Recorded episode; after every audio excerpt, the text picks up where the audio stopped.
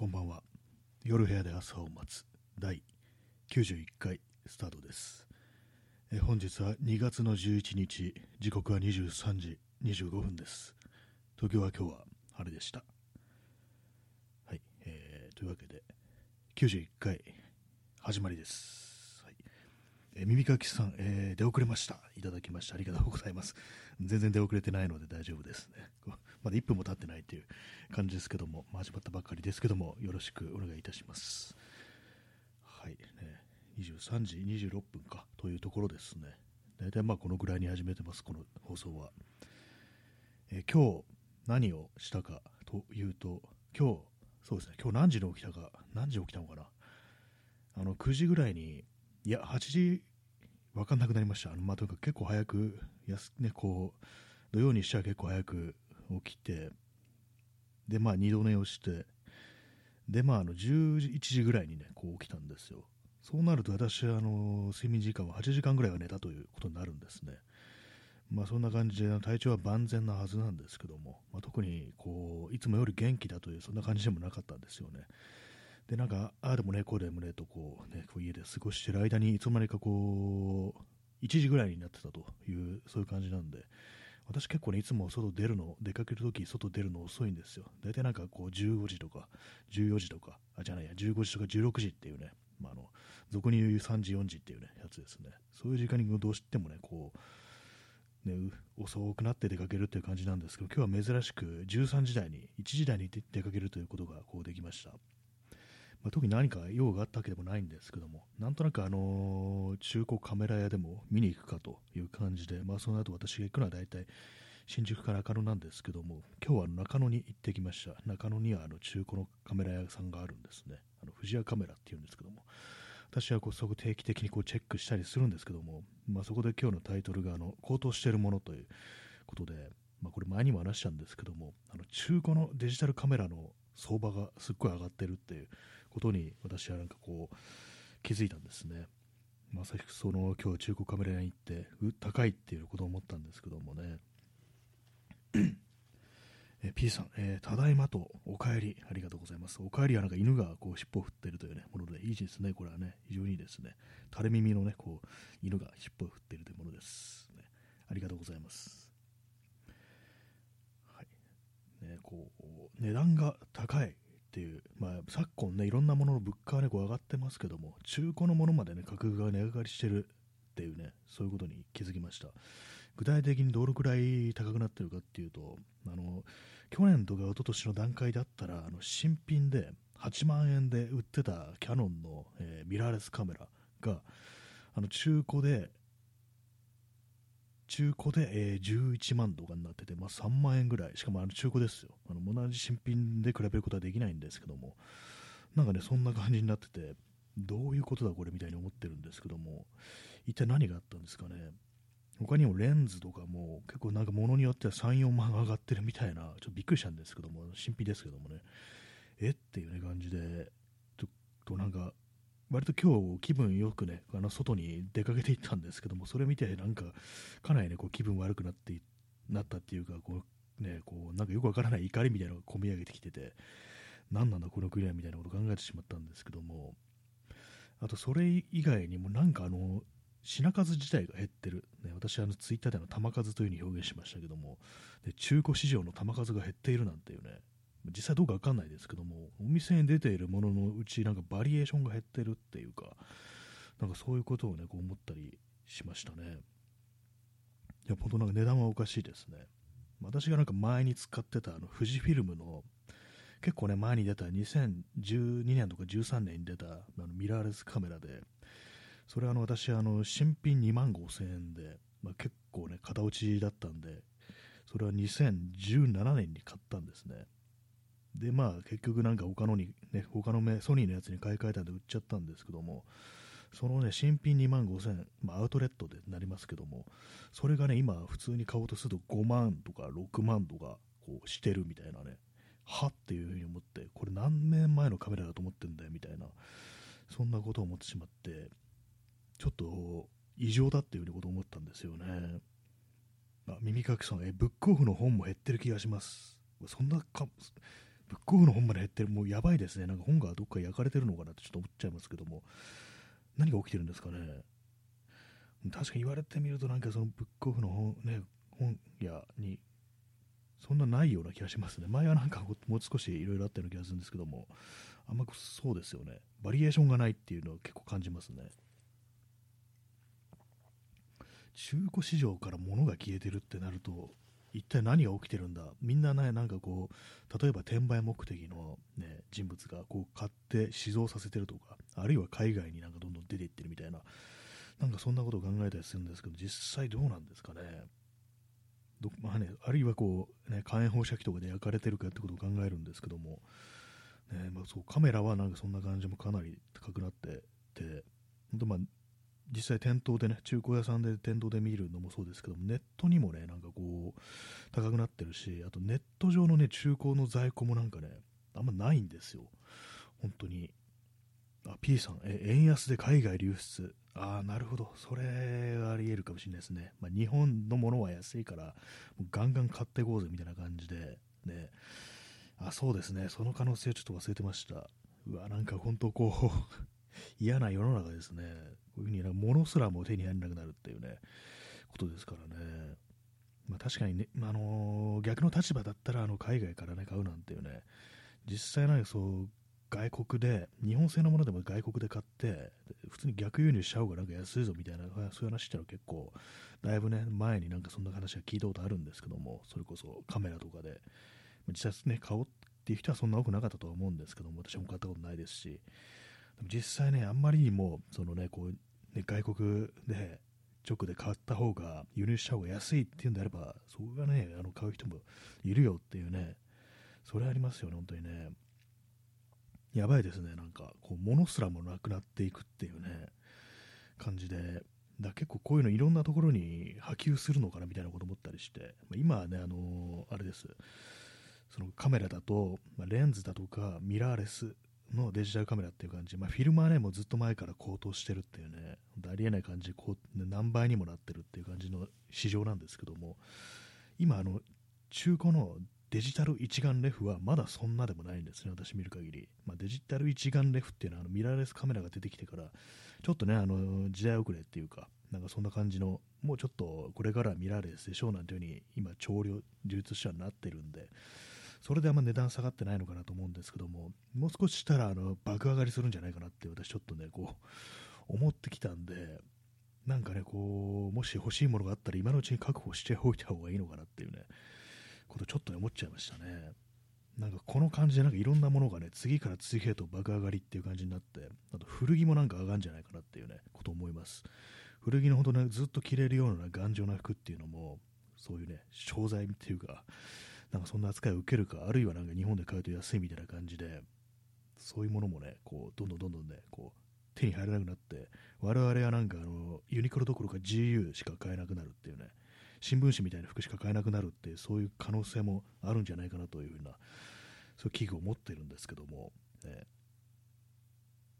まあ、そうなるとあれですよね、もはやもう我々はプレッパーと化すしかないと、あのこれアメリカでね、こう世界の終末に備えて、いろいろ備蓄をしてるっていうね、人たちなんですけども、まあ、要はやばい人なんですけども、サバイバリストとかなんかね、そういう言い方もあるんですけども、その感じになってね、なんかそういう物資をね、溜め込んでいくなんていうね、ことが、やる人もいるんじゃないかなっていうね、ちょっとやろうかなみたいなことはちょっと考えてないはないですけども、でもなんか、もし必要なものとか、欲しいものがあったら、今のうちね、その、まあ、中古のものとかでね、まあ、そういうもの確保しておいた方がいいのかなぐらいのことは、ちょっと今日思いましたね。なんか、結構その店頭で愕然としてしまいましたね。なんだこれはみたいな感じでね。そうカメラ以外にも、なんかいつもね、ずっと置いてあったものがないっていうのがあったりして、まあ、今日ね、その同じ中古カメラ屋さんで、あのストロボ、まあ、フラッシュですね、のコーナーも見てたんですけども、あそういえばあれっていくらだったっけなみたいな感じでちょっと見てみたらないんですね。結構ね、だからそう物自体がなんかもうないっていう感じで、でまあ、スーパー行ったらね、あの食べ物が何も置いてありませんでした。これが配給制になるとかいうね、なんかそういうね、こう噂がこうあったりして、我々はもう、あれですよ、本当さつまいもとかね、食べるようになるんじゃないかなというふうにね、思います。まあ、のスーパーの話は嘘ですけども、食料危機みたいなのも来たりしてみなんていうね、そう思ってね、もう私あの、あれです、あのー、ザリガニを釣る気でいます。ね、公園で、ね。場所によってはいますからね、そういう感じでね、こう、あれですよ、あと、まあ、あと弓矢ですね、弓矢とか石斧とか、槍の準備もね、こうしておこうかなっていうね、まあ、それは嘘ですけども、でもなんか、結構嫌な、ね、気持ちになっちゃいましたね、物が上がってて。まあ、この器具が当たらないとは思いたいですけども、ね、どうなんですかね。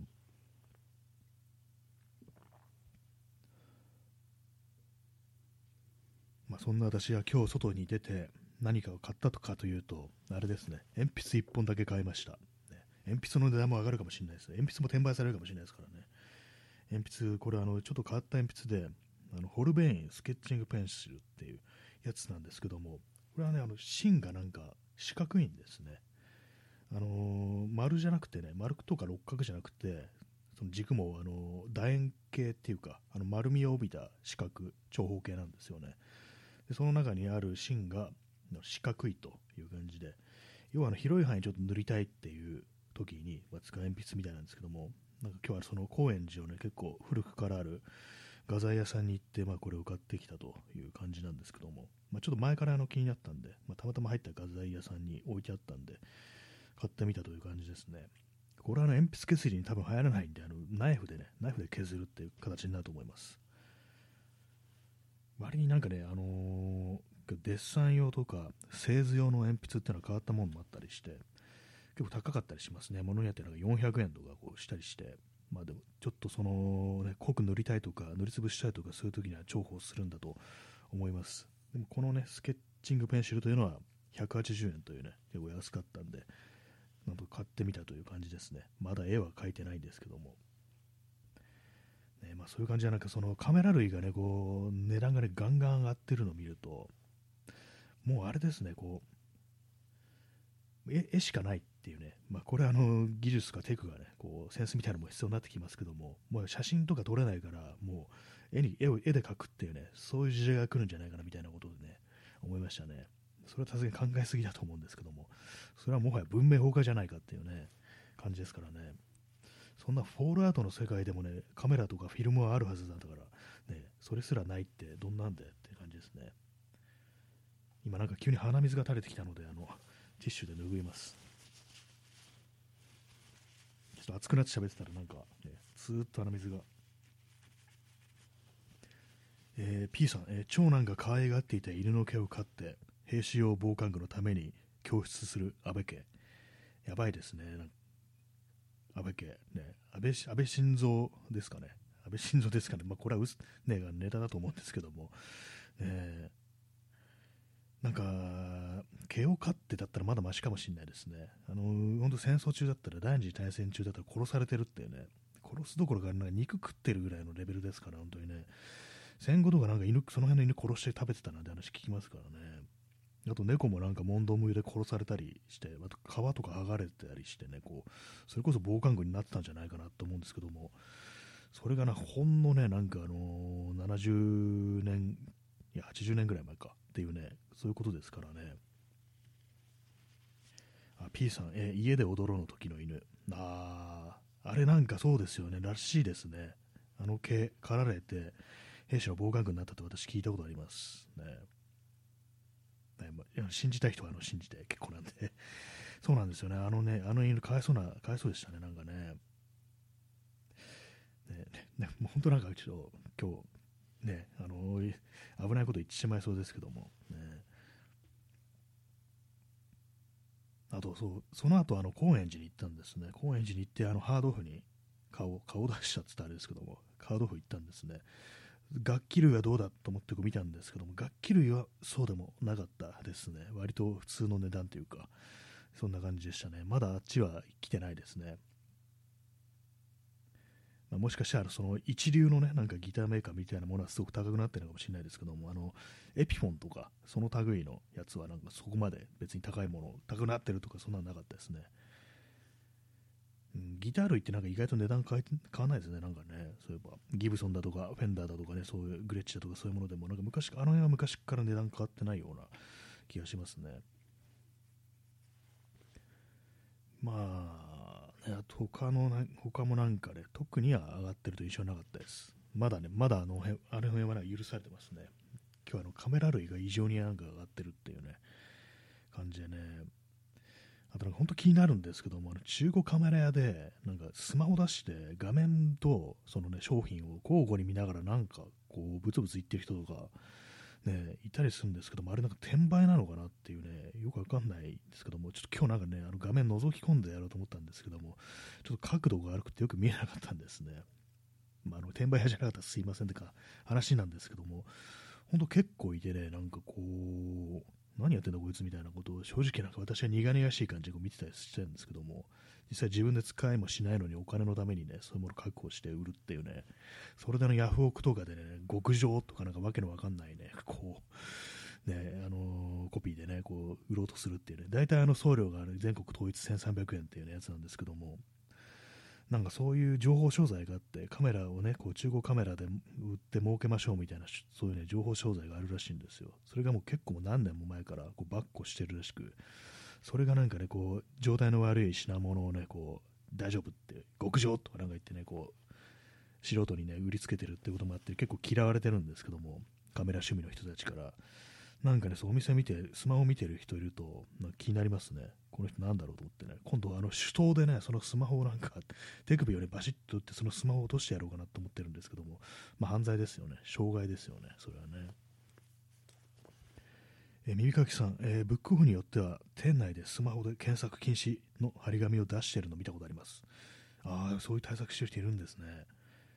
ねまあ、そんな気になりますよね、あれ、本当にね。こっからまあね、こう、あのなんか本当、スマホでね、こう見てるの浅ましく見えるっていうか、まあ、これは感情論ですけども、なんか本当にこう嫌な気持ちになりますね、あれね。まあ、普通にまあも、ね、商品っていうか自分の欲しいものがどんなものなのかってスペックとかが気になって検索してるっていうこともまあ十分にあり得るんですけども、もしかしてっていうことをやっぱ考えちゃったりするんでね。店内でね、スマホ検索禁止、なかなかこう、やっぱり、じゃブックオフとしてはそういうの苦々しく思ってる店舗もあるというね、ところなんですかね。まあなんかね、まあでも本当なんか、転売でもしなきゃ生きていけねえような世の中が、ね、悪いんだってね、なんかことを言いながらね、こう銃を突きつけたような気持ちもありますけども、ね、なんか本当に世の中悪くなってるなということを、ね、肌で感じるようなね、そんな気がしますね。インスタントコーヒーを飲みます。もうコーヒーも代用品しか飲めなくなったっていうね。本物のコーヒーなんかもう何年前に飲んだかわからねえぜっていうね、そういうことを言う時代が来るのかもしれないですね。なんかどんどんなんか新規臭い話になってきましたけども、でもまあその本当、ね、転売かっていうのがどんどん気になったり、まあ、昔からいたとは思うんですけども、なんかね、なんかの商材を見てやってます的な感じの人が割と多いっていうか、なんか素人っぽいっていうか、まあ、素人じゃなければいいのかって感じですけども、まあ、なんかね、本当気になって仕方ないですね、あれね。まあ今日私は鉛筆を1本しか買ってないというね、そんな感じですね。まあでもなんかああいうのね、そういう値段とか見てたら本当になんか欲しいものとか今のうちにっていうふうにちょっとね、思っちゃいますね。たまになんかそのデジタルの一眼レフ、私は持ってるのはあの、ミラーレスカメラと、あと初心者向けの一眼レフ、これ私が一番最初にね、あの買ったものなんですけども、それとは別になんかあの、ちゃんとね、こう、頑丈で長持ちする、まあ、ニコンみたいなね、こうメーカーの一眼レフとか持っとくといいのかななんていうことをたまに思ったりして、まあ、値段動画でこうチェックしたりする時もあったんですけども、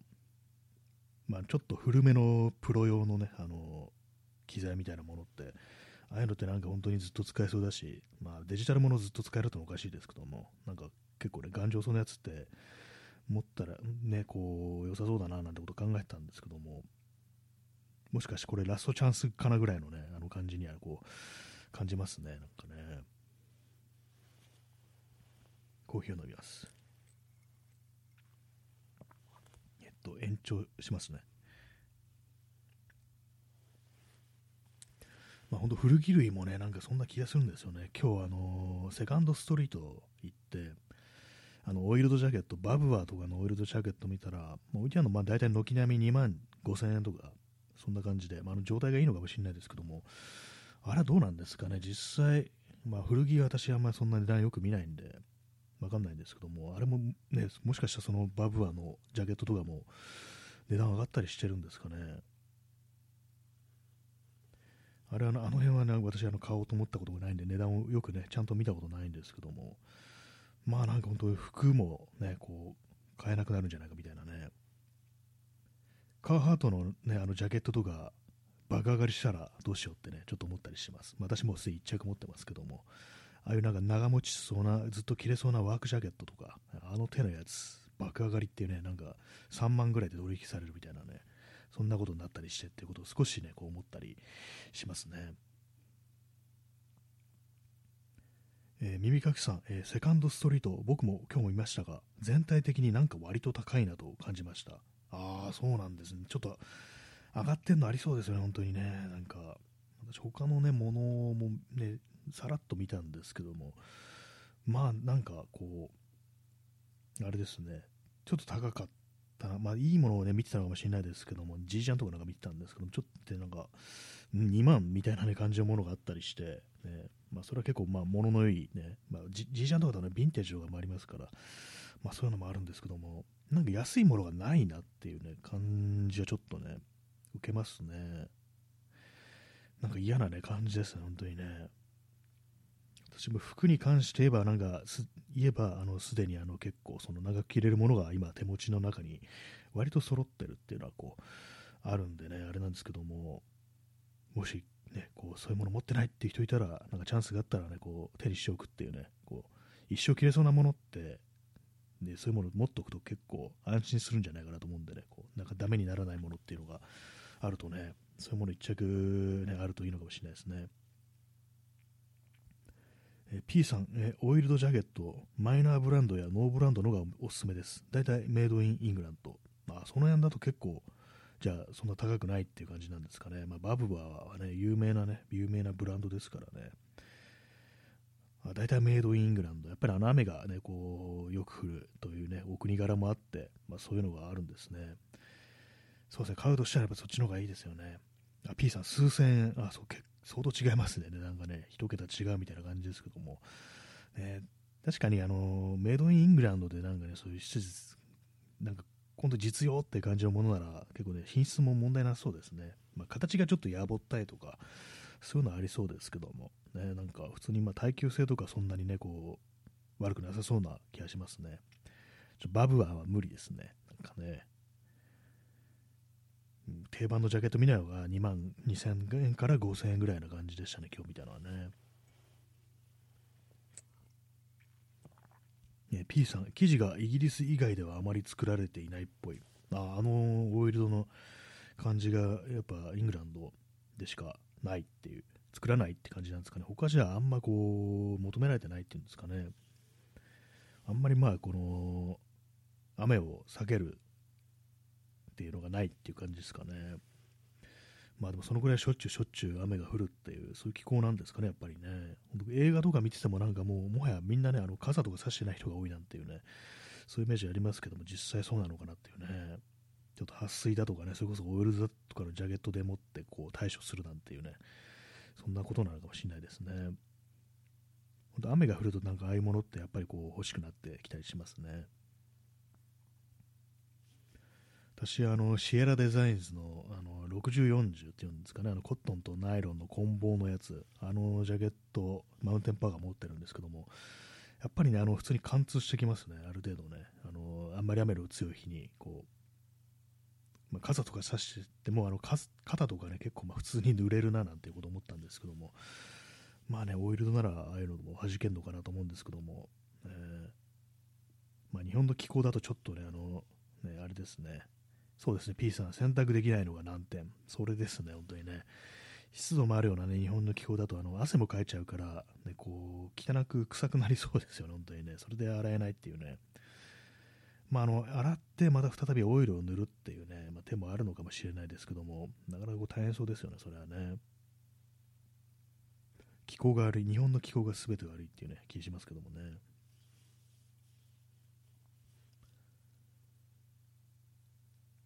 まあ、なんか物、物の値段、高騰してるもの、他に何があるかなと思うんですけども、まあね、なんか、やっぱなんか何かで話題になると、ね、上がるっていう傾向ありますよね。まあ、フィルムカメラとかね、フィルムカメラブームみたいなのありますからね、それでなんかガンガンに上がってるってなると思うんですけども、本当なんかあの、私がカメラ、デジタルカメラとか使い始めた時に、なんかまあ中国カメラとか行って、あこれ昔のフィルムのカメラだななんていうの眺めてて、で結構ね、その大きいフィルムを使う、ね、それこそスタジオとかで使うようなものっていうのが、その時あの普通に8000円とかでこう売ってたっていうね、感じだったんですけど、今ではね、もう4、5万みたいなね、感じ、もう爆上がりですよね。そういうの結構その実感としてあるんで、やっぱりなんかブームみたいなのがね、来るとね、こうガンガンに上がるっていうね、どうもそうみたいですね、なんかね。そこにつけ込んでなんかやっぱさらにね、こう、転売でね、なんか商売したろうなんていうね、そういう人間もいて、まあ、さらになんかこう、ひどいことになるっていうのもあるかもしれないですね。P さん、えー、ミノモンタによる科学捜査あ、まあ、テレビで話題になるとなんか値段が上がるっていうね、なんかこう食べ物とか納豆とかバナナが店頭から消えるっていうね、なんかそういうの、実際あるみたいですからね、私ああいうのはまこう真面目に見たことないですけども、ね、普通に普段からバナナとか納豆を買ってる人からしたら迷惑だっていうね、感じになりますよね、本当にね。本当なんか、そ転売といえばあれですよね、ガンプラとかもありましたよね。なんかある程度マシになったというふうに聞いたことあるんですけども、今でもなんか、でも、普通になんか定価では手に入んないみたいな、ね、まあ、ここ1、2ヶ月は見てないですけども、なんかちょっと前にね、値段確認したら Amazon とかで、普通に高いじゃねえか、これみたいなこと思ったんですけども、なんかね、こう、すべてがなんか狂ってきてるような、そういう感じがします。ね、私が最近買ったもの、ね、キーボードとマウス、キーボードは中古、安かったです。ね、2000円ぐらいっていうね、1万いくらのものが2000円で買えたんで、これは安かったんですけども、マウス新品で、え、2000円でしたね。2000円。これあの定価も2800円ぐらいなんで、まあ大丈夫です。ね、大丈夫ですね。よくわかんないですけども。ねまあ、その最近あったいい買い物、キーボードとマウスですね。やっぱなんかコンピューター関係のものとか少しあれですね、あのパソコンのあのあれですね、いわゆるグラボってやつ、ビデオカードってやつ、まああの 3D とかでゲームする人とか、CG やる人だとか、まあ、そういう人からしたら、動画編集だとかやる人からしたらあの大事なこうパーツなんですけども、それが一時期あのマイニング、ね、あのビットコインとかのマイニングの需要で、まあ、その演算能力をグラボが使うわけですよ。そのために、まあ、要はお金のためにね、そのパーツをなんかすごいね、こう、買われて、沸騰して、でそれで手に入んない、でものすごい、本当なんかしょっぽい性能しかないものが、すごい値段上がってるなんていう、ね、話があったんですけども、それがあの少しなんか落ち着いて、値段下がったというか、まあ、通常に近くなったみたいな、ね、感じらしいんですけども、そうですね、デジタル周りでは、あのパソコンとか、ね、コンピューターの関係はちょっと今、マシなのかなっていうね、そういう印象がありますね。ただ、Mac とかのね、なんか値段を見るとね、高いなってこと思いますね、本当にね。私の感覚では本当に2010年代前半ぐらいのね、あの感じなんで、あの頃と比べたら本当高いなっていうね、感じしますね。Mac でもなんか Mac mini だけなんか妙に安いなっていうのは、あれ8万円台で買えるっていうね、あれが多分一番安いと思うんですけども、まあ、Mac 買うとしたらあれだなって思いますね。ただ、モニターとかね、あのキーボードとか、そういうものはね、マウスとか、それは自分で用意しなければならないって感じになりますけども、え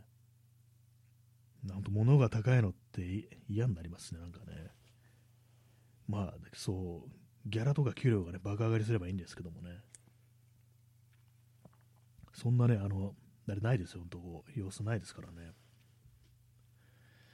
なんか今日ね、こう、見た、たまたまなんか目に入った飲食店の、ね、スタッフ募集のね、こう、張り紙見たら、普通になんかあの、ね、時給1080円とかで、まあ、東京都の時給は1070円ぐらいですから、ね、低いなと思ったんですけども、飲食店とかなんか、私はこう、あれですよね、こう普通に手が足りないなんて話をね、いろいろ聞いてたんで、もっと上がってんのかなと、まあ、場所によってはね、本当上がってるとこもあるんですよ、1300円とかね、ねそういうのもあったりするんですけど、なんかね、そのたまたまその店がそうだったかもしれないですけども、1080円で見てちょっとびっくりして、おい、低いぞと思って、ね、それで物の値がガンガン上がるし、ね、ふざけるなっていう感じですよね。もうこんなもん、あれで自民党本部に核ミサイル撃ち込むしかないぐらいのことは私は思ってるんですけども、ねまあ、あの一応半角なんで核ミサイルは訂正します、ね、あの爆破した方がいいに訂正します、ね。はい。えー、右かきさん、えー、それでも Mac mini は以前は5万円台だったので値上がりした感じします。あそういえばそのぐらいだったような気はしますね。5万円台、え、そういえば5万とね8万じゃ全然違いますよね本当にね。本体しかないじゃんってね。モニターもないしキーボードもないしマウスもない。ね、前前なんかキーボードとマウスあったような気もするんですけど、今ないのかな。なんか、すみません、ちょっとあの、その辺は結構チェックしてないんで、あれなんですけども、まあね、ほんとその、まあ、性能とかね、上がってるにしろ、ね、前5万円台だったんだぞっていうね、ことを考えるとね、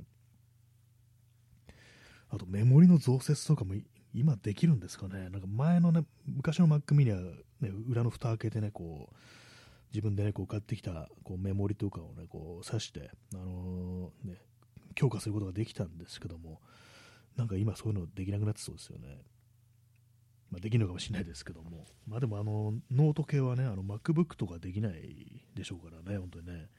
MacBook も前はできたんですけどもね、なんか途中からできなくなってね、こうふざけるなっていうね、本当にジョブズになりやっとしちゃいみたいな気持ちになったものですけども、えー、まあ、5万円台だった全ての値段が上がってるっていうね、iPad なんかもこんな高級品だったか iPad っていうね、まあ、iPad Pro ならまあいざ知らず、ね、なんかそれじゃないね、なんか iPad mini とかでもなんか結構高いな、多いっていう感じでね、ただ、たかがタブレット勢がね、調子に乗ってんじゃねえぞ、この野郎っていうね、銃なんか捨てかかってこいってことなんか言いたくなりますけども、ね、やっぱ全ての値段が上がってるというね、そんな感じで、唯一なんかちょっとまともになんか戻してるのが、ね、パソコンのパーツぐらいだっていうね、それぐらいしかないですね。ね、P さん、一気を起こすしかない。もう本当そうですよね。一気起こしたくなりますよね。もう最終的にはなんかもうそれだっていうね、血を見なきゃ上がらんのじゃっていうね、なんかそんな感じありますけども、ね。統一教会の問題もどうなったんだよって感じしますからね、また最近統一教会が調子に乗ってるような気がするんですよね。なんかあの、なんか全部あの自民党の連中がなんか言うことって、すべてなんか裏に統一教会というか、まあ、一致してんだろうなみたいな、こいつらっていう考えてることがっていうことは結構思ったりするんで、本当なんか全員死んでくれないからぐらいのことは思いますね。ね今日はあの言葉が強いですね、本当にね、死んでくれないからなんて言ってね。まあ別にそれであの、あれですからね、構成要件に該当すると犯罪にはなりませんからね、死んでほしいって、ね、言っただけですから、あの別に何かしら犯行を予告したわけではないんで全然大丈夫なんですけども。まあ、気に食わないですね、本当にね。ね、ピーサー、ハンドメイド9バレルショットガン。ね、あれ、すごいですよね、9連装ってことでね、9発撃てたんでしょうか、実際ね、あれね、パイプピストルってやつですよ、いわゆるね。本当に、本当になんかこうね、なんか、そうししないですけども、できませんけども、なんかね、こういう、暴力しかないのかなぐらいのことってちょっと考えちゃったりしますよ、本当にね。あと今日高円寺行ってなんかねいる街をプラプラしてたらすごいなんかねこう怒鳴り声が聞こえてきてあと警官も多かったんですよなんかやんのかなと思ったんですけどもそしたらあれでしたねあのあの反戦デモみたいなのがあったらしくでそがなんか、まあ、どういう団体の、ね、人たちがやったのか分かんないんですけども、まあ、その辺はちょっとそれちょっと棚にあげますけども、まあ、それにを、ね、嫌がらせしてきた嫌がらせしに来た右翼がものすごい音量でこう怒鳴っててものすっごい嫌な気持ちになりましたね。ちょっとあの咳払い失礼します。ねなんか本当それがなんかすごい嫌でした、耳かきさん、えー、Mac はブルーレイを読み込めない仕様をずっと貫いたの。ドライブ自体をなくしたのが本当にクソすぎて。あそういえばなんかブルーレイドライブついてる Mac ってなかった気がしますね。あとそうですね、今なんかそう、光学ドライブないですよね。こうディスク読み込むドライブ自体ないっていうね、感じでね、もう外付けで買ってくれというね、そういう感じですからね。なんかね、こう、結局のところ、Mac でブルーレイを見るっていうのは、あの、ね、その、外付けしかないというね、状態のまんま、なんか、そのうちドライブ自体がなくなったっていうね、感じになりましたけどもね。なんですかね、本当にね、こう、まあ、ドライブね、ドライブ、私、あの、Windows のパソコン、こう、使ってると、こう、あんま使わないんですけども、たまになんかね、こう、あるんですよね、こう、となん、ね、読み込ませたいっていう時があったりして、古いデータとかね、なんだかんだで必要なんですよね、あれね。私、あの、ブックオフであの100円で、ハードオフか、ハードオフで100円で買ってきてね、なんかこうつけてますね。で、まあ普段は、あの、こう、使わないもんですから、あの、ケーブルとか取り外しててね、こう、取り外してますね。えー、P さん、山上と悲しみで踏める。まあ、そうですね、本当にね、あの、一発の、いや、二発か、の銃弾は、無駄になってしまったのかななんていうふうに考えるとね、まあ、悲しみみたいなことを感じたりしますね。えー、耳かきさん、えー、要はもうデータの時代でしょ？という宣言ですね。まあそうですよね、本当にね、こう、まずはさ、なんかそんなね、あのデータ、ね、こう、光学ディスクとかもう終わりでしょっていうね、そういう感じですよね、本当にね。えー、耳かきさん、えー、外付けドライブつけてもブルーレイ読み込めない仕様にしたの本当に謎でした。あ、そうなんですね。あ、じゃあ、外付けのドライブ自体がブルーレイ読み込めるはずのものでも、なぜか Mac ではブルーレイ自体がもうアウトっていう、受け付けないって感じなんですかね。それ結構謎謎ですね。なん。なんでだろうっていうね。なんだろう、HDDVD で許すのかっていう感じですけども、ね。まあ、の HDDVD っていうのはあのブルーレイに負けた企画でねあの同じような、ね、こう大容量の,、ね、あのディスクなんですけども。謎ですね、本当にね。ブルーレイなんで読み込めないようにしたんだろう、ね、Mac でなんかそのブルーレイで出てる、ね、映画とか、ね、見たいってなったらこうどうすればいいんだっていうね。そのためになんかあれなのかなっていうね。Windows が買ったりだとかねそういえば Mac ってなんかあの Windows の OS をインストールして、なんかね、こう、そっちで起動することもできるなんていうのありましたけども、今もあるんですかね？なんかそういうのもなんかアウトにしてきそうな、なんかその Apple のね、感じってありますね。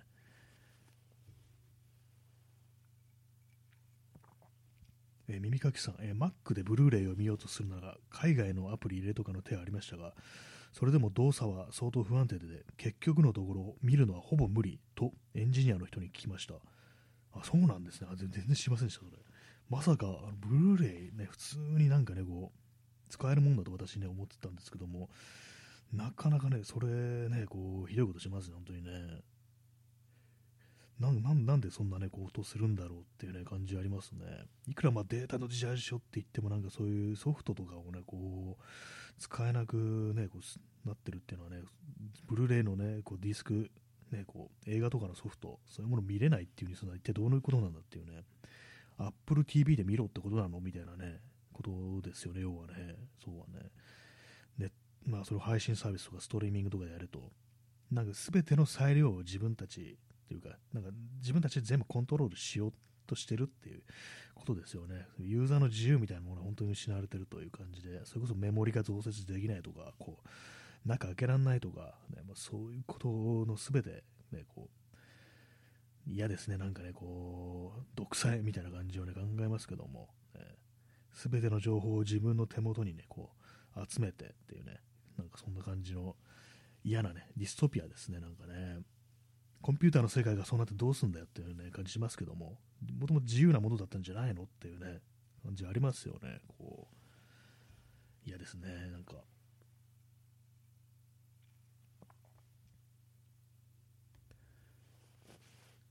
なんかさっきあの、ね、あのグラボの値段が下がったの話しましたけども、またなんかおかしくなったりするのかなと思うと、今のうちに買っておいた方がいいのかなみたいなね、また同じく思ったりしますね。私の今あの使ってる Windows のパソコンもそんなに別に性能がいいってわけでもないんで、そうなんですよね、別に CPU だとか、そのグラフィック関係も大して、ね、強くないし、グラフィック、グラボってやつ、去年、あのなんか適当なね、安いやつを買ったんですけども、あのま CPU だけでね、その辺のグラフィックも一応ある程度ね、こうやれるっていうやつを選んだんですけど、まあそれでもあのパワー不足だなみたいなことあったりして、なんかね、それこそ、で刺しておいた方がね、そういうその手のやつこうつけておいた方がなんか一応勝利が軽くなったりするかなと思って買ったんですけども、それも本当になんか昔のやつで、2013年とかの やつで、それまあつけないよりはつけた方が全然性能良くなるんですけども、まあ、それがなんか、まあ、そのグラボ、中古グラボそばが下がったっていうことで、本当なんか数千円のね、なんかこう、値段で売ってたんで、まあ、一応つけとくかみたいな感じでつけたんですけども、やっぱさすがにこんだけ減るとね、パワー不足だなみたいなのもあったりして、まあ、どうせだったらもうちょっといいやつにしとくかみたいなことを、ね、なんかちょっと思ったりしてて、うん、今のうちにね、こう、やっとくかみたいなね、まあ、それも別に最新のやつはね、最近のやつもクソ高いから別に買えませんけれども、なんかもう少しね、ちょっと手頃なやつに、をね、こう刺しておいた方がいいのかなっていうね、ことをちょっと今考えてるところですね。えー、耳かきさん、えー、ジョブズはもともとヒッピー思想で自由を愛してたのに、まあ、そうですよね、ジョブズ本人はね、実際のところ結構ヒッピーっぽいみたいなね、そういうところに結構影響を受けてたみたいなところありますけども、ね、これ全然何の自由もね、死んでからなんですかね、やっぱジョブズがね、なんかそういうメモリの交換とか増設ができないっていうのなんか死んでからだっていうような気もするんですけども、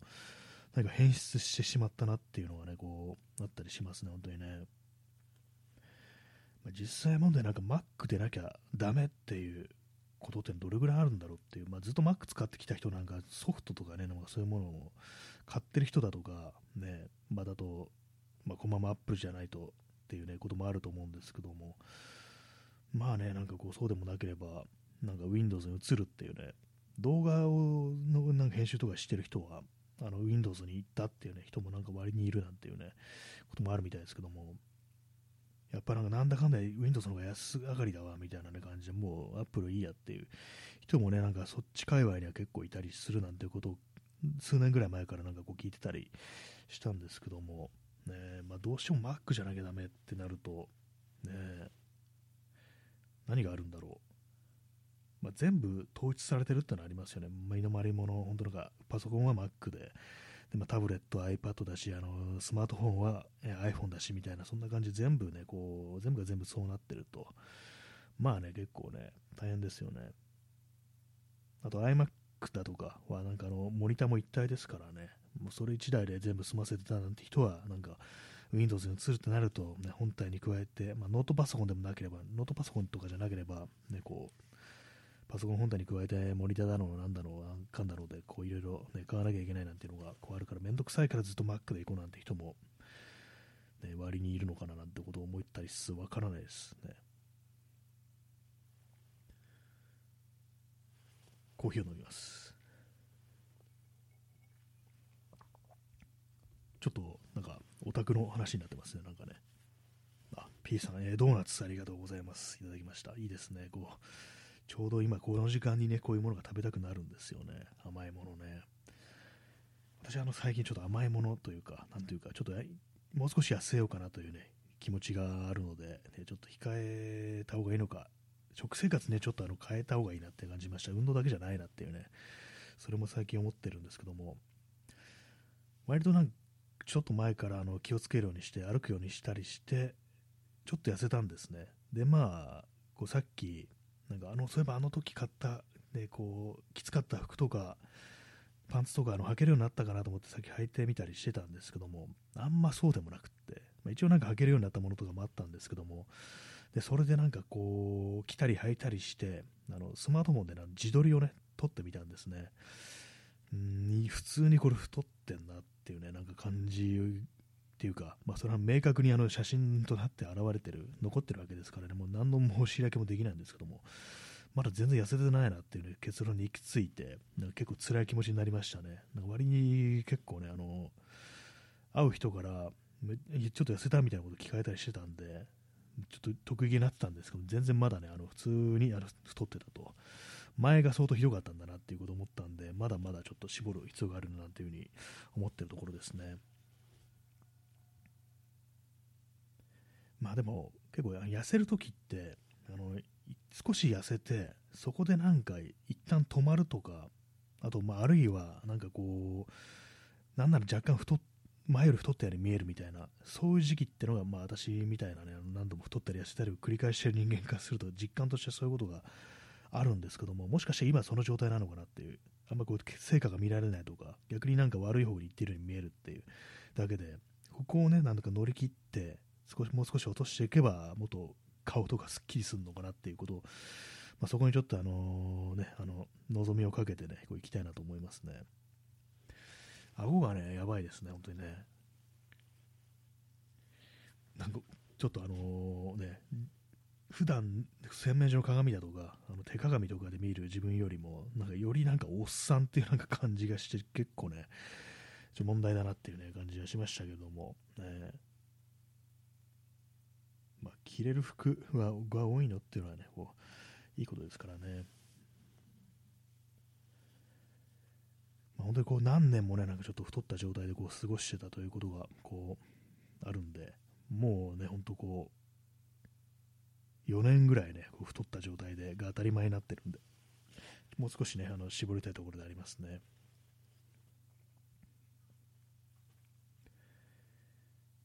え今日のね、あのこうその高円寺のその右翼のね、大騒ぎ、ね、あれ、本当なんかものすごいね、あの音量で怒鳴ってるんですよ。それがね、本当に、あれなんか傷害罪じゃないのかなと思うんですよね。あれ近くにこういたりしたら普通に難聴になるレベルの、あれなんですよね。よくなんかデモとかがうるさいとかなんとかね、こういう人いますけども、あんなもう、で、こう比べ物にならない。全然なんか普通のデモなんて耳痛くならないでしょっていうね、感じですからね。右翼のね、怒鳴り声は本当になんかこう、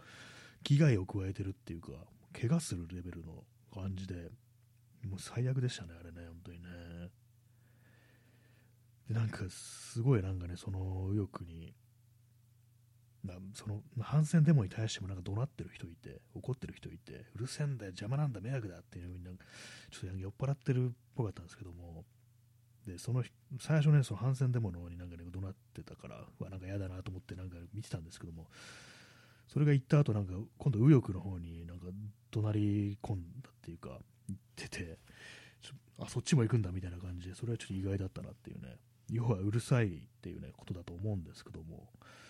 まあそれにね、まあ、怒鳴り散らしてる、言い返してね、右翼、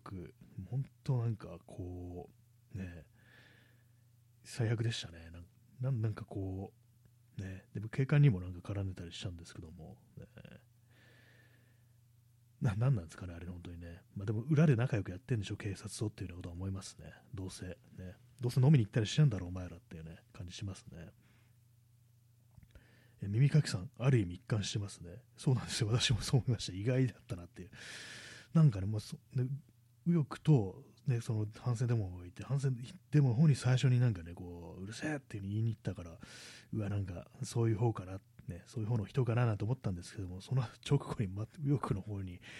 ね、思いっきり怒鳴り込んでたんで、そうなんですよ。ある意味一貫してるなうるさいという点で一貫してるっていうね、感じでありましたね。ずっとなんか本当怒ってましたね。そうかっていう感じでね、思ったんですけども、ね、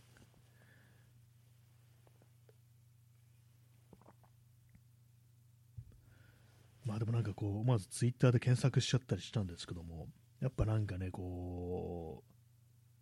う、うるさいイコールデモの方だみたいなね、こう印象があって、まあ、右翼と左翼と警官が戦ってて面白かったみたいなね、面白くないよって感じなんですけども、いや一番うるさいのはあの、うるさいのは右翼だけだからっていうね、そういうこと思いましたけども、ね、障害罪レベルでうるさいですからね、本当にね。本当にもうあの絵を思い出すとなんかイライラしてくるぐらいの感じで、私もちょうどなんかね、こう、凱旋車みたいなのをね、前ぐらいに立ってた時があって、古着屋とか見ようと思ったらなんかそっちの方にいて、で、なんかそでそこでなんかね、いきなりでっかいね、音で怒鳴りられて、まあなんか、その相手のね、相手か、ね、こう、絡もうとしてる団体のなんか人のなんか名前みたいのをこう、ね、怒鳴ったりしてたんですけども、本当なんか周りにいる人人もなんかうわってなんか耳塞いでましたからね、あれも犯罪じゃないのかなと思いますよ、本当にね。まあ、そういうこともあったりして、なんかこう、もうちょっとね、なんかいろんな店とか見ようと思ったんですけども、行かずになんかサクッとね、こう帰ってきましたね。私としては珍しく日が落ちる前に家に帰ってきたっていう感じで、結局鉛筆を1本だけ買ったというね、そんな一日でございました。ね、本当まあ消費をしないですからね。まあ私が今日行った画材屋さんは多分ずっとね、あそこにあると思うんですよね。私はあんま買ったことないんですけども、鉛筆と絵の具を、前、鉛筆じゃないや、前に絵の具を買ったことがあって、まあ、その絵の具は絵を描くためじゃなくって、あのカメラのね、あのレンズをつけるアダプターがあるんですけども、そのね、アダプターの内側に、あの反射防止のためにあのアクリル絵の具を塗るっていうね、そういうテクがあるんですよ。普通になんかね、こう、ツヤツヤの塗装とかされてると、光が反射して、ね、あの変なね、あのゴーストとかが映り込んだりとか、なんかその描写に影響があるんで、そこであのアクリル絵の具のジェットブラックってやつを、それをね、塗るっていうね、そういうなんかこう、テクがね、こうあるんですけども、そのためになんかその画材屋さんで買ったことがありましたね。で今なんか結構どうでもいい話してますけども、まあ、なんかたまになんかずっと昔からあるような古いお店でね、こう、物を買うと、なんか気分がいいですね。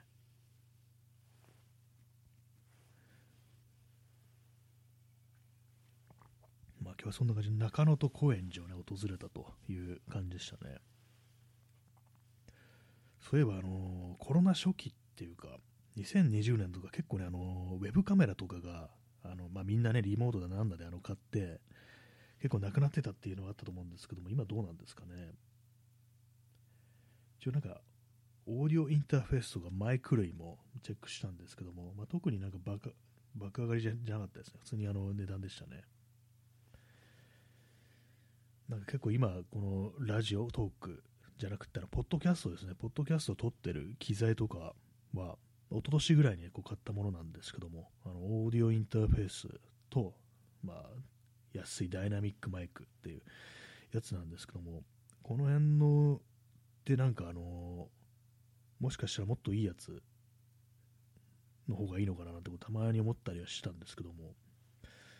まあでもあんまりあれですからね、ポッドキャストを更新してないから関係ないかもしれないですね。まあなんかそういうもの、本当に物の値段が上がってると、今のうちにちょっと買っといた方がいいのかなみたいなものが結構こうあったりして、私がこう今使ってるね、デスクトップのパソコン、まあこれ自作なんですけども、これもなんか本当に2020年にあのコロナ始まって、なんかこの流れ、ちょっとその、ね、コンピューター類、値段がなんか爆上がりしそうっていうね、そういう予感があったんで、で、まあ、今のうちにちょっとあの、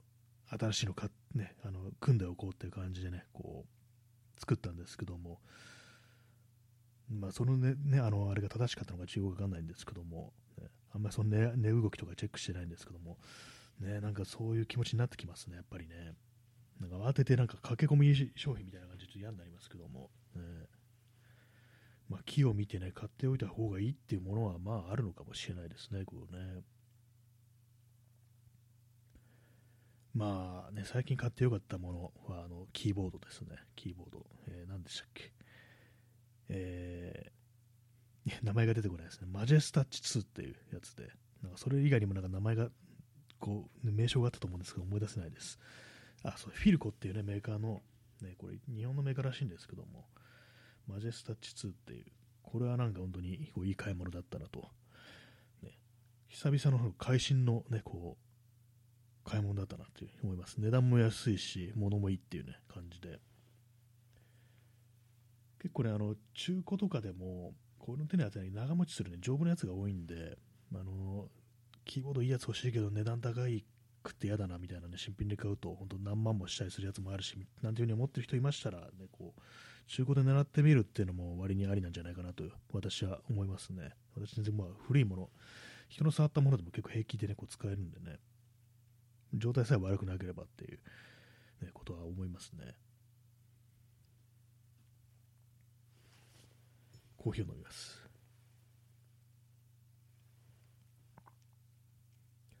まあ、そんな感じで皆様も、ね、なんかこう高騰してるものとか、これ値段がおかしいぞみたいなものありましたら、こう教えてください。ねまあ、散々シュリンクフレーションとか言ってね、あの食べ物はね、結構なんかいろんなところでこう言われたりしてますよね。こういうのがなんか本当趣味の品物とかね、なんかこう、そうでもないもの、雑貨とかにもなんか普及してくるって考えると、波及してくるって考えると、ちょっとね、なんか嫌な気持ちになりますね、本当にね。今不安になったのはあのパソコンのモニターって大丈夫かなと液晶モニター大丈夫かなっていうことをね今ふと思いました。私今使ってる、ね、こうモニターかなりもう10年ぐらいこう使ってるんですよ、ねまあ、結構いいやつであのイーヤマっていうメーカーなんですけども割となんかこうねこう評判のいいものでね普通の、まあ、フル HD で23インチなんですけどもまあなんかこれダメになって新しいの、ね、こう手に入買おうとしたけど、すっごい高いなんて、ね、なったら嫌だなっていうふうに、急になんか不安がこみ上げてきたんですけども、まあでもちょっとわかんないですね、なんかね。え耳かきさん、え、卵とかアメリカはやばいみたいです。1パック750円とか。ああ、やばいですね。なもうそれなんかもう、ね、卵料理の質が変わってきますよね、なんかね、こう。あんまりあんまりなんかもう卵使わないでこう、ね、こう料理やるみたいな感じになると結構その、ね、料理ができなくなるみたいな感じになりそうですよね。アメリカとかだとなんかほんとこう毎朝卵食べてそうなね、こう、イメージありますからね。1パックだね、もうなんかね、もう生きるために必要なものの値段が上がるって、ねどうかしますよね、本当にね。なんなんかこの世界ちょっとおかしいですね、今ね、なんかね、全体的になんかこう、終わりに向かってるのかなぐらいのことちょっと思っちゃいますけども、ね、卵は貴重品とかね、本当になんかこう、ね、嫌ですね。次になんか上がるのなんだみたいな、ね、感じのこと思っちゃいますね。まあ、私の予測予測ではなんか古着、丈夫な古着類の値段が上がると、あと、ね、デジタル一眼レフの値段が爆上がりするっていうね、それはちょっとあの言っておこうかなと思います。ねまあ、デジタル一眼レフは、ね、本当上がりそうな気がしてますのでね。まあもう新しく新製品としてこうデジタル一眼レフ作ってるっていうねところが少なくなってるんですけども、まあね、そうミラーレスとかが今から出るミラーレスとかみんな軒並み高いからじゃあもう一眼レフに行こうなんていう、ね、人ももしかしたらいたりしてっていうねこと思っちゃいますね。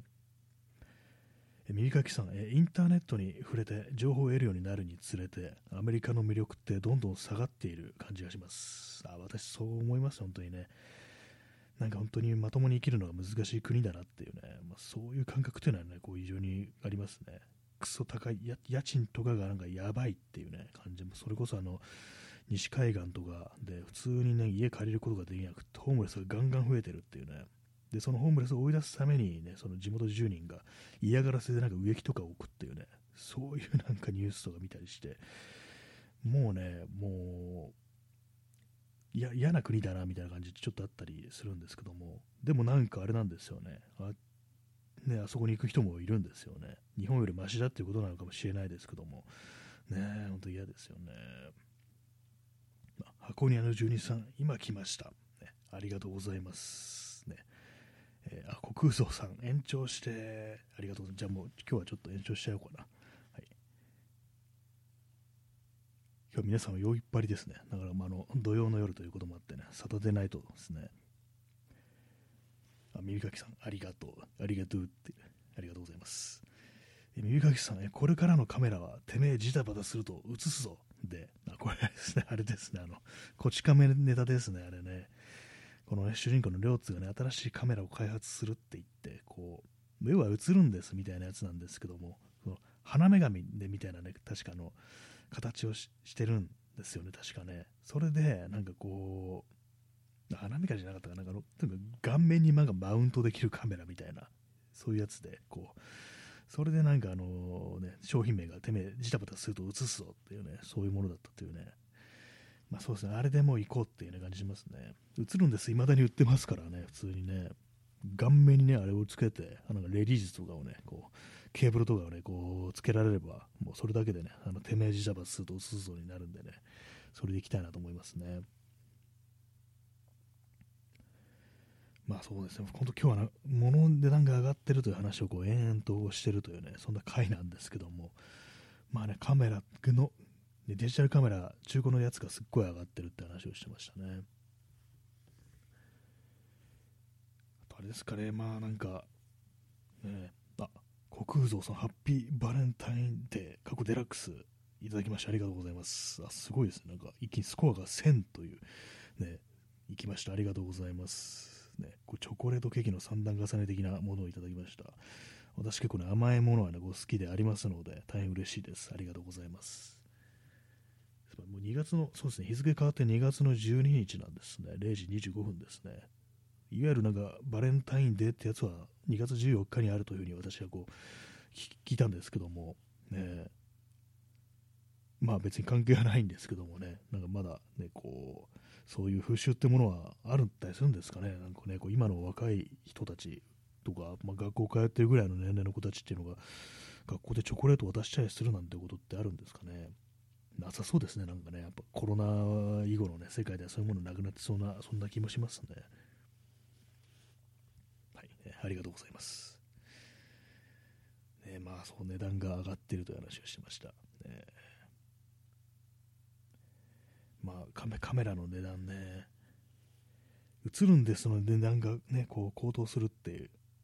ね、今、売ってますよね、確かにまだ映るんですってね。私の友人がなんかたまになんか映るんです。をね、こう持ってくることがあったりして、あ、まだ売ってるんだなってことと思ったんですけども、最近なんかフィルムがなんか、まあ、例によって爆上がりしてるっていうね、あるいはあると生産ね、停止とかなんか中止とかそういうこともあるんでね、なんか映るんですも。ね、ものすごいこう高価格で取引されるなんていうね、ことがあったりしたら嫌だなってちょっと思っちゃいましたね。えー、国空蔵さん、えー、ちょっと謝っちゃいました、ね。とんでもないです。ありがとうございます、甘いもの好きなのでね、ありがたいです。ありがとうございます。えー、なんかこう、いろんなものがありますけども、ね、まあ、それでも使う人がこういるんだなっていうね、ことは思いますね。結構なんかこう、インスタだとかね、こう見てると、結構フィルム消費してる人がね、いたりして、これね、私なんかあんま使ったことないんで、どのぐらいのコストかかるのかあんまりよく分かってないんですけども、よくね、こんだけ取れるなみたいな、結構大変なんじゃないかなってことを、ね、思ったりするんですけども、割にね、なんかこう、ね、そうフィルムでなんかこうやってる人大変だっていう風にね、こう、言ってる人多いですね、本当プロのカメラマンとかでもね、フィルムで作品作ってる人はなかなか大変だけど、まあ、なんとかやってますっていうね、ことをね、書いてる人が割にいますね、本当にね。えー、耳かきさん、えー、確かプリントごっこのキットが生産中止なので、転売でかなりの高値になってると聞きました。あ、プリントごっこ。あれは何でしたっけ？あのー、T シャツとかにね、こう、あれですよね、こう、プリントするやつでしたっけ？なんか、あんま、ちょっとあの、私の記憶が曖昧になってます。ね、プリントごっこって、布、布だったかな？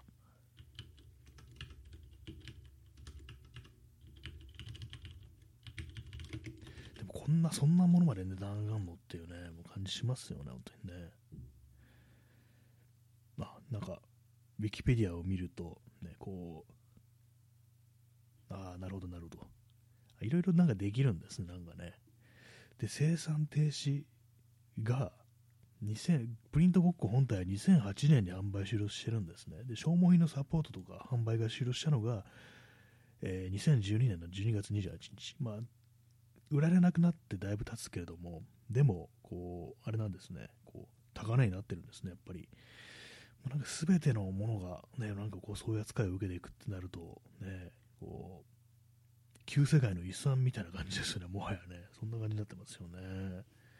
次に値段が上がるのなんだって感じしますね、本当にね。紙の値段も上がってるって言いますからね、紙紙がね、上がるかもしれないですよね。紙 紙の値段っていうか、ね、こう、印刷物のコストが上がるっていうこともあったりしてね、こう本も、なんか本もね、こう作れなくなるって感じになったりして、すべて電子になるっていうね、ことになりそうですね。えー、国蔵さん、えー、今日久しぶり久しぶりにマックを買ったら高くなっててびっくりしました。えー、マクドナルドの方です。あー、なるほど。なんかね、やっぱそうなんですよね。高高くなってるらしいですね、なんかね。私もちょっと前にね、人柄なんかそんな話聞いて、であれでね、こう、あれ、これで、これで、これ買ったらいくらぐらいになると思うって聞かれて、で、何円ぐらいって言うに言ったら、そう、その、そのぐらい高いんだよって言われて、ね、私普段なんかマクドナルド全然食べないんですけども、なんかもう全、もう、もうちょっと勘弁してくださいって感じですよね、本当にね。すべてがなんか上がってるっていうね、安くなったのグラボだけかよって感じですよね、本当にね。え耳かきさん、えポテトの L が確か380円でしたっけ？あ今そうなんですね。ねポテトの L380 円。ねなんかこう、あれですね、本当自分でじゃがいも育てるかみたいな感じになってきますね、本当はね。耳かきさんえ、バーガーキングの方がずっと安くて、量が多くて、美味しいです。ああ、そうなんですね。味そうですね、バーガーキングの方がね、上って感じしますよね。前になんかバーガーキングの、なんかビーガンのあのね、あの動物性のあれ使ってないっていうね、肉のやつ買って食べたら、なんか美味しかったですね。これ、あれなんだ、肉じゃないんだって感じで、全然これいけるじゃないのっていう感じでしてね、美味しかったですね、あれはね。えー、国蔵さん、M サイズが330円でなんか理不尽な気がしました。あ高いですね。M って大した、大した量じゃないのに、ね、こう、330円。これもうあれですね、日本人が小型化しますね、確実にね。もうご飯食べられないから、みんな痩せてったり小さくなったりして、で、まあ、前も言いましたけども、あの平均身長も下がってるっていう話を聞いたような気がするんですよ。やばいですね、なんかね、もう、もう小型化すると思いますね、本当にね、人類がね。えー、P さん、えー、これ、ソイレントグリーンなんだ。あ、これ有名な映画ですね、昔のね。ソレントグリーンね、ちょっとネタバレはちょっと控えておきますけども、ね、あの人工のね、なんかなんだかよくわかんないこう食品、これさえ食べてれば OK だからあの飢餓が解決されるなんていう、ね、感じでこう国民にね、こう愛求されるものがあるんですけども、なんか緑色のウエハースみたいなやつなんですよね。で、まあ、当然そういうものがね、主食っていうか、それしか食べられなくって、こう、リンゴとかね、なんかそういう天然のなんかこう、今まで普通に食べられたような果物とかがものすごい高級品になってるっていうね、そういう世界でしたね。あれもなんか怖いね、映画でしたね、本当にね。主演がチャールトン・ヘッソンという有名な俳優でしたけども、ね、チャールトン・ヘッソンの SF 映画、ああいう70年代とかの映画、結構面白いものが多いですね。まあ、本人はなんか結構困ったね、なんか親父でしたけれどもね。まあ、食べ物の値段まで上がるって、本当なんか、家庭菜園的なものを考えるんですけども、ね、こう、大変なんですよね、やっぱね、こうスペースがないとね、私も一回なんかプランターでほうれん草とか育ててみたことあるんですけども、なんかすごい痩せたほうれん草が出来上がって、ね、あ結構野菜作るの大変だなって思いましたね。え国空蔵さんえ、ファイトクラブの石鹸も小さくなるかも。まあ、そうですね、本当。あれもね、なんか人の脂肪化をね、こう取ってきてね、あの美容エステからね、なんかこう、脂肪吸引とかをね、やるようなね、こうそういうとこからね、こうパクってきたあの脂肪で、ね、こう石鹸作るのありましたけども、もうみんな痩せちゃうからね、脂肪とかあんま蓄えられなくなってね、こう、小さくなるというね、ことあるかもしれないですよね。ね そんなところにも影響がっていうような感じですけども、ね、全てが小さくなっていくというね、世の中ですね。え P さん、えゴキエビの天丼。実際にエビの尻尾の成分はゴキブリの羽と一緒らしい。あ、なんかこれもあれですよね、こち亀ネタですよね。ありましたね、なんかね、こう変なね、こう実験してるね、研究所行ってみたら、ね、こう、食料問題を解決したぞって言われて、なんか、なんかちょっとあのー、変わった形のね、なんか、エビみたいな、エビに見えるけど、これは何だっていう風に聞いたらね、ゴキブリとエビを掛け合わせたもんじゃっていうね、その博士が言うっていうね、それはしかも食べてる最中に言ってね、ありましたね。でもそうらしいですね、なんかそれで、それきっかけでなんか知ったと思うんですけども、そう、成分は一緒っていうね、まあ、感触的になんか、まあ、想像ですけども、ね、あのー、似てそうではありますよ、ねなんかパリッとしてるみたいな、ね、感じでね、噛み砕くのがちょっと難しいみたいなね、完全に。ね、でも確かにあの、エビの尻尾は私食べますけども、食べることが多いんですけども、残すこともありますけども、まあ、結構ね、あのそのことをね、食べるたびに思い出してますね。うんまあでもね、なんか本体がね、本体どうなんだろう。まあ、羽はなんか想像つくんですけど、私、昆虫食やったことなく、したことなくって、ちょっと食べる気しないんですけども、ね、その身の部分、ね、どうなんですかね、虫ってのはどうなってるんでしょうか。ね、肉って感じじゃなさそうなね、あれもあるんですけども、なんか乾燥した何かみたいな感じなんですかね。そのなんかぐちゃっとしてるのが何なのか、ね、まあ、あんま考えたくもこうない感じではありますけども、ね、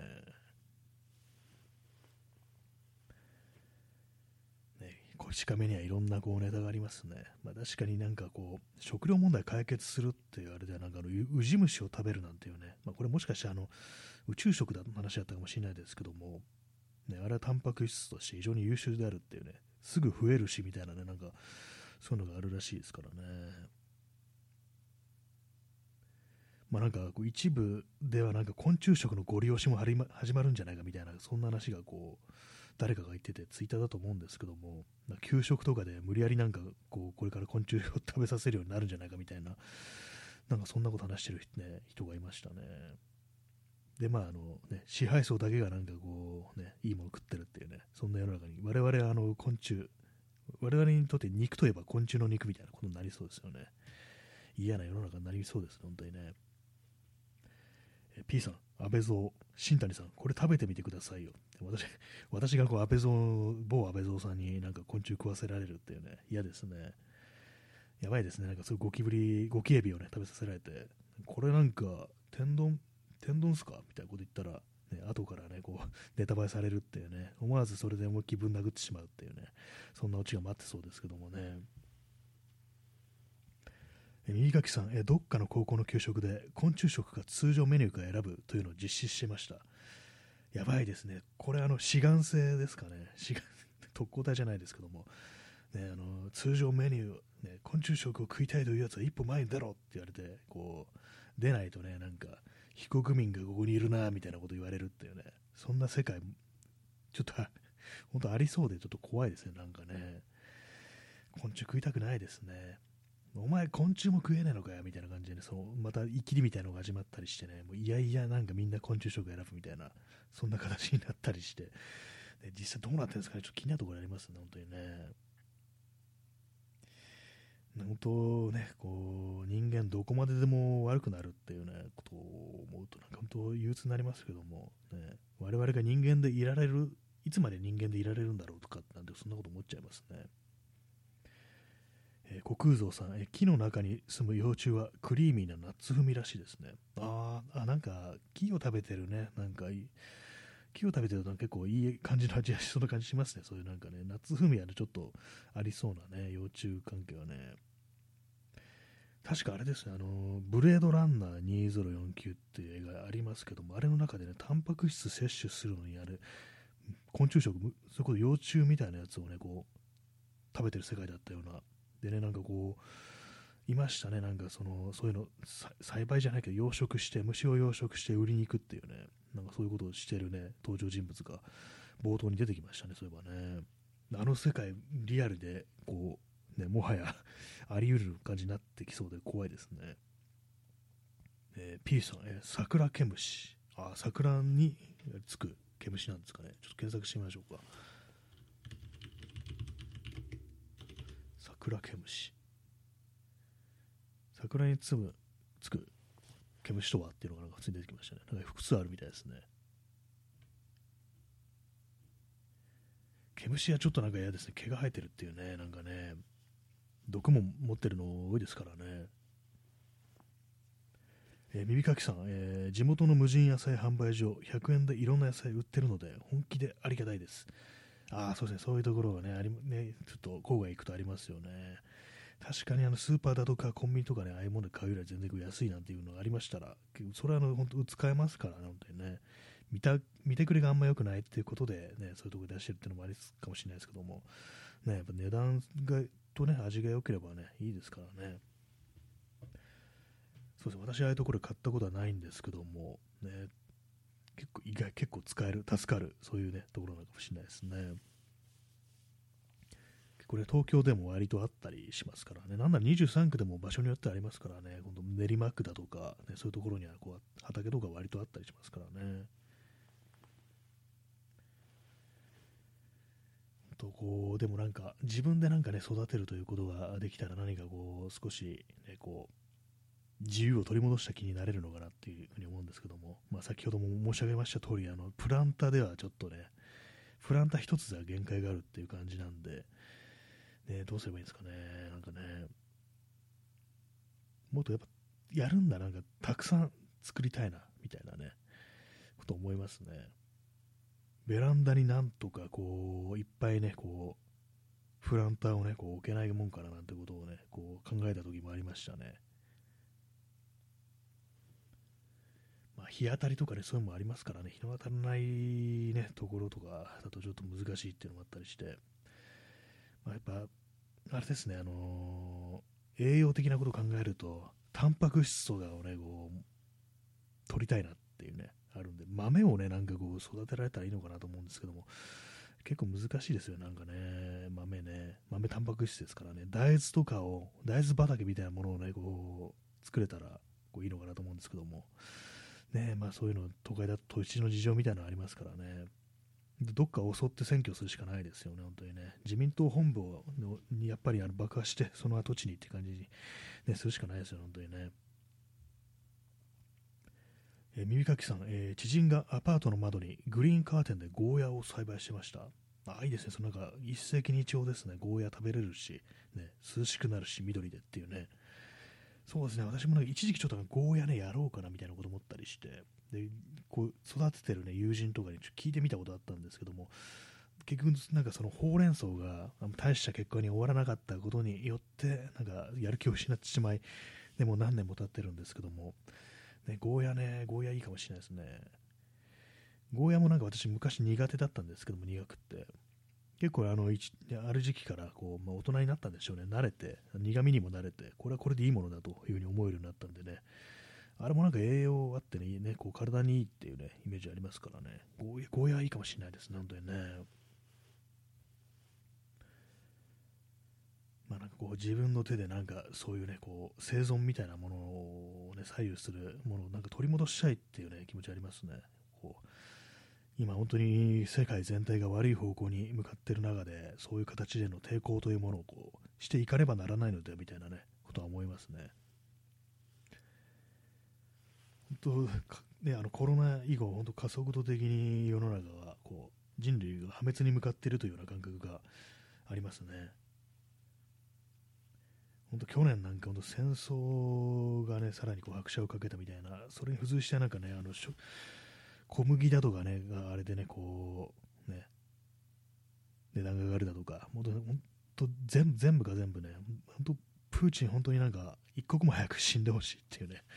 ことを思いますね、本当にね。今日はなんか人の死を願う放送ですね、本当にね。えー、P さん、えー、桜毛虫の乾燥排泄物茶、桜のいい匂いがするらしいですね。あ、そうなんですね。そかそんなお茶があるんですね。まあでも確かに木を食べて排泄するんであれば、まあ、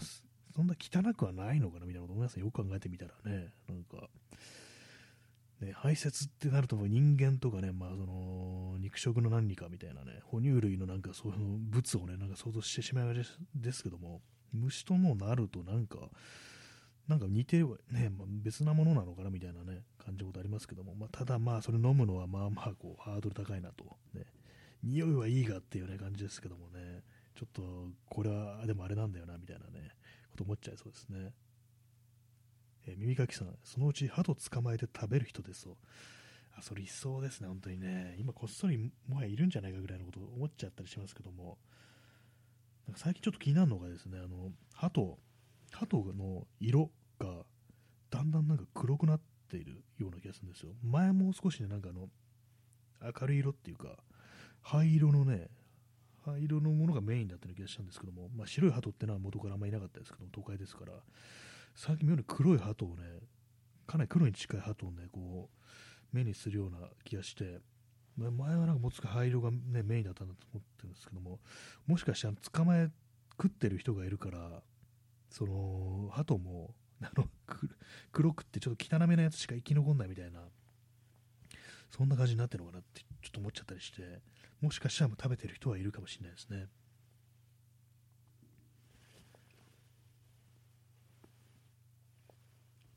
えー、コーヒーを飲み干しました。えー、P さん、ウラジミールと心から通じ合った人が首から血を流す。ウラジミールも。ああ、それ安倍晋三さんですね。ねウラジ、ウラジ、ウラジミール。君と僕とは同じ夢を見ているっていうね。行かれてんなと思いましたよ。心底なんかあれ、こうね、背筋が寒くなりましたね。共にかけてかけ、駆け抜けようではありませんかっていうね。正気ですかっていうのを思いましたけども、本当やばかったですね。なんかね。名前で呼ぶっていうね、なんかしかもあれがなんか全然相手にされてないっていうね、悲惨な感じになってましたけども、ね、でも、ウラジーミールもなんか首か血流して死んでほしいですね、なんか、ね、そうそうとしか言えないです。私はなんかもうシンプルにね、あの彼の死を願うしかないです、本当にね。えー、三垣さん、えー、確かジャコウネコの糞から呼吸猫が、あ、じゃない、呼吸コーヒーが作られてました。あなんか聞いたことありますね。箱庭の住人さん、コピルワクですね。あなんか聞いたことありますね、それね。すごいですよね。糞から、ね、高級コーヒーっていうね、確かあのコーヒーの実を食べさせて、で体内通過して出てきたやつでしたっけ？ね、ジャゴネルも体内でコーヒーが生成されるってわけではなかったような気がするんですけども、確か豆ですよね。一回なんか通過させることによってなんか変わるみたいな、なんかそんな感じだったような気がするんですけども、でもよく考えたもんですよ。なんでそれがなんかね、高級になったんだろうっていう感じしますけども、まあ、何かしらのなんか言われがあるんでしょうね。すごいですね。まさかのって感じでね。本当でもなんか、いろんなこと考えますよ、本当ね。蚊の目玉なんてもの、ちょっと中国でしたっけ？なんかありますからね。あれも確かなんかあのコウモリの糞をね、確か集めてたような気もする、気がするんですよ。要は、目玉だけ消化されないからみたいな。で、残るからなんか糞からなんかもう、こして、あのね、こう取るみたいな、なんかそんな感じだったような気がするんですけども、でも珍味にもね、限度があるぞみたいなこと思うんですけど、実際どうなんですかね、美味しかったりするんでしょうか？ね、やばいですね、本当に人間なんかやばいですね。まあでもね、まあ、生物界、ね、大体まあでもあれですからね、そう汚いって思うのはなんか人間だけの感覚なのかもしれないですね。まあなんかこうね、すごいこう、破滅に備えてるみたいな今日ね、放送になってますね。結構なんかいろんな何か物を買うときに、これが壊れたとして直せるのかなだとか、でこれが手に入らなくなったらどうなるだろうみたいな、そういうことを結構考えたりして、でなんか代用できるものあるかみたいなことって私割と考えたり、前からしたりしてたんですけども、なんかこの昨今のご時世、そういうのが、そういうのが妄想みたいなものがリアリティを帯びてきたなというね、感じありますね。まあ、あの、アメリカとかで、ね、コロナ初期の頃とか、結構、あれですよね、重機をね、こう、買い求める人が増えたっていうね、なんかそういうのありましたけども、ね、なんか、獣に戻っていく我々っていうね、そういうことを考えてしまいますね。えー、P さん、えー、紅だ過去、破滅に備えて、そうですね、あの、x ジャパンですね。x ジャパンのなんか1992年のツアーのタイトルが破滅に向かってっていうね、そういうタイトルだったらしいんですよ。私それ知ってなんかものすごい印象に残ってて、ツアータイトル199に破滅に向かってっていうね、僕すごいなと思ったんですけども、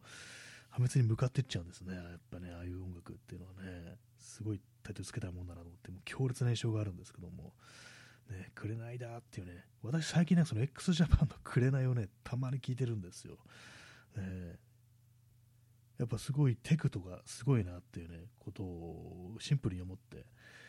年声すごいなみたいなね、ボーカルのね、なんかことはなんか結構シンプルに思ってね、こう、紅だっていうね、あのね、甲高い声のね、あれね、たまに真似したくなりますけど、声は出ませんね。今やろうとしましたけどもね。まあ、メタルというものは総じて声が高いものであるというね、そういうところありますからね。え箱庭の住人さん、え泥水を飲める水にろ過できる装置を買うかずっと迷っています。ああ、いいですね、いいですね、とか、なんていうか、本当緊急時ですよね、そこまで来るとね、本当にね、泥水ですからね。なんかありますよね、そのサバイバルキットみたいな中に、ある程度水をろ過できますよみたいな、そういうやつは、ね、こうフィルターみたいのがあってっていうね、あれもね、なんかね、こうきっと気になったりするところでありますけども、本当のあれですよね、終わりが来たっていう感じしますよね。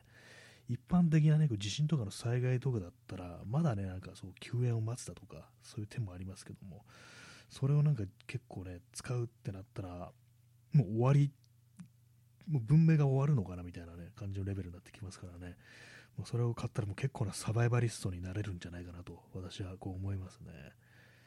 ね、確か気になりますよ、本当にね。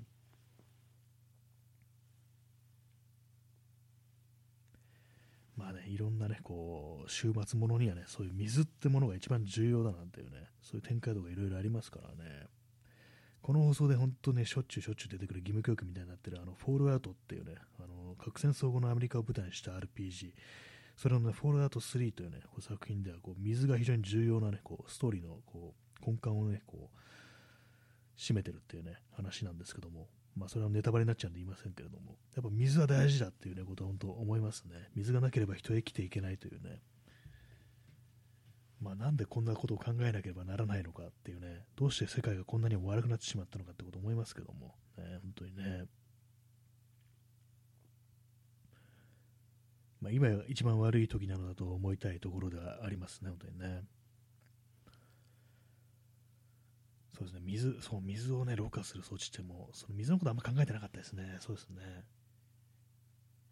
箱庭の住人さん、お水、かっここぼした、ね、ありがとうございます。こぼれてますけれども、ね、貴重な水がって感じですね。もう本当なんか、今すぐこれをチューチュー吸わねばならないみたいな、そんな気持ちになりますけども、ね、水も貴重になるっていうね、感じがありますね。まあ、地震とかね、来ること考えると、ある程度水も備蓄しておいた方がいいし、一応ね、私もこうね、ある程度水あるし、あの携帯用のトイレとかもね、こう装備、装備って大変ですけども、してありますね。え右かきさん、えおお水チューチュー、はい、いいですね。なんか、なんとかチューチューっていうね、なんかこう、最近ね、なんかネットミームみたいな感じになってますけども、あれはあれでね、ちょっとかなりね、こう、いいビールなね、あの感じの、あれになってますけども、ね、お水はチューチューしていこうじゃないと、かという感じですね。こうもったいないっていう感じですね。こう絨毯とかにこぼしたらね、こう吸っていくっていうね、感じ、感じですからね。え箱庭の住人さん、え外資系に水源を狙われているのが心配です。あ、なんかそんななんか話結構ね、かなり前からあるような気がするんですけど、あれってなんか、どうなんですかね、本当なんですかね、なんか私はなんか結構眉唾みたいな感じでこう今までこう捉えてたんですけども、ね、水源、ね、日本の水源というものはそんなにこう重要なのかなっていう感じがこうあったりして、ね、水をね、こう綺麗な水、美味しい水ってものをまあ狙ってということにはなると思うんですけども、そこまでの火事というものがなんかこの国に、ね、こうそんなになんかものすごい資源にはなんのかなみたいな感じがこうあったりして、ね。まあ、水ね、水はね、ないとね、いけませんからね。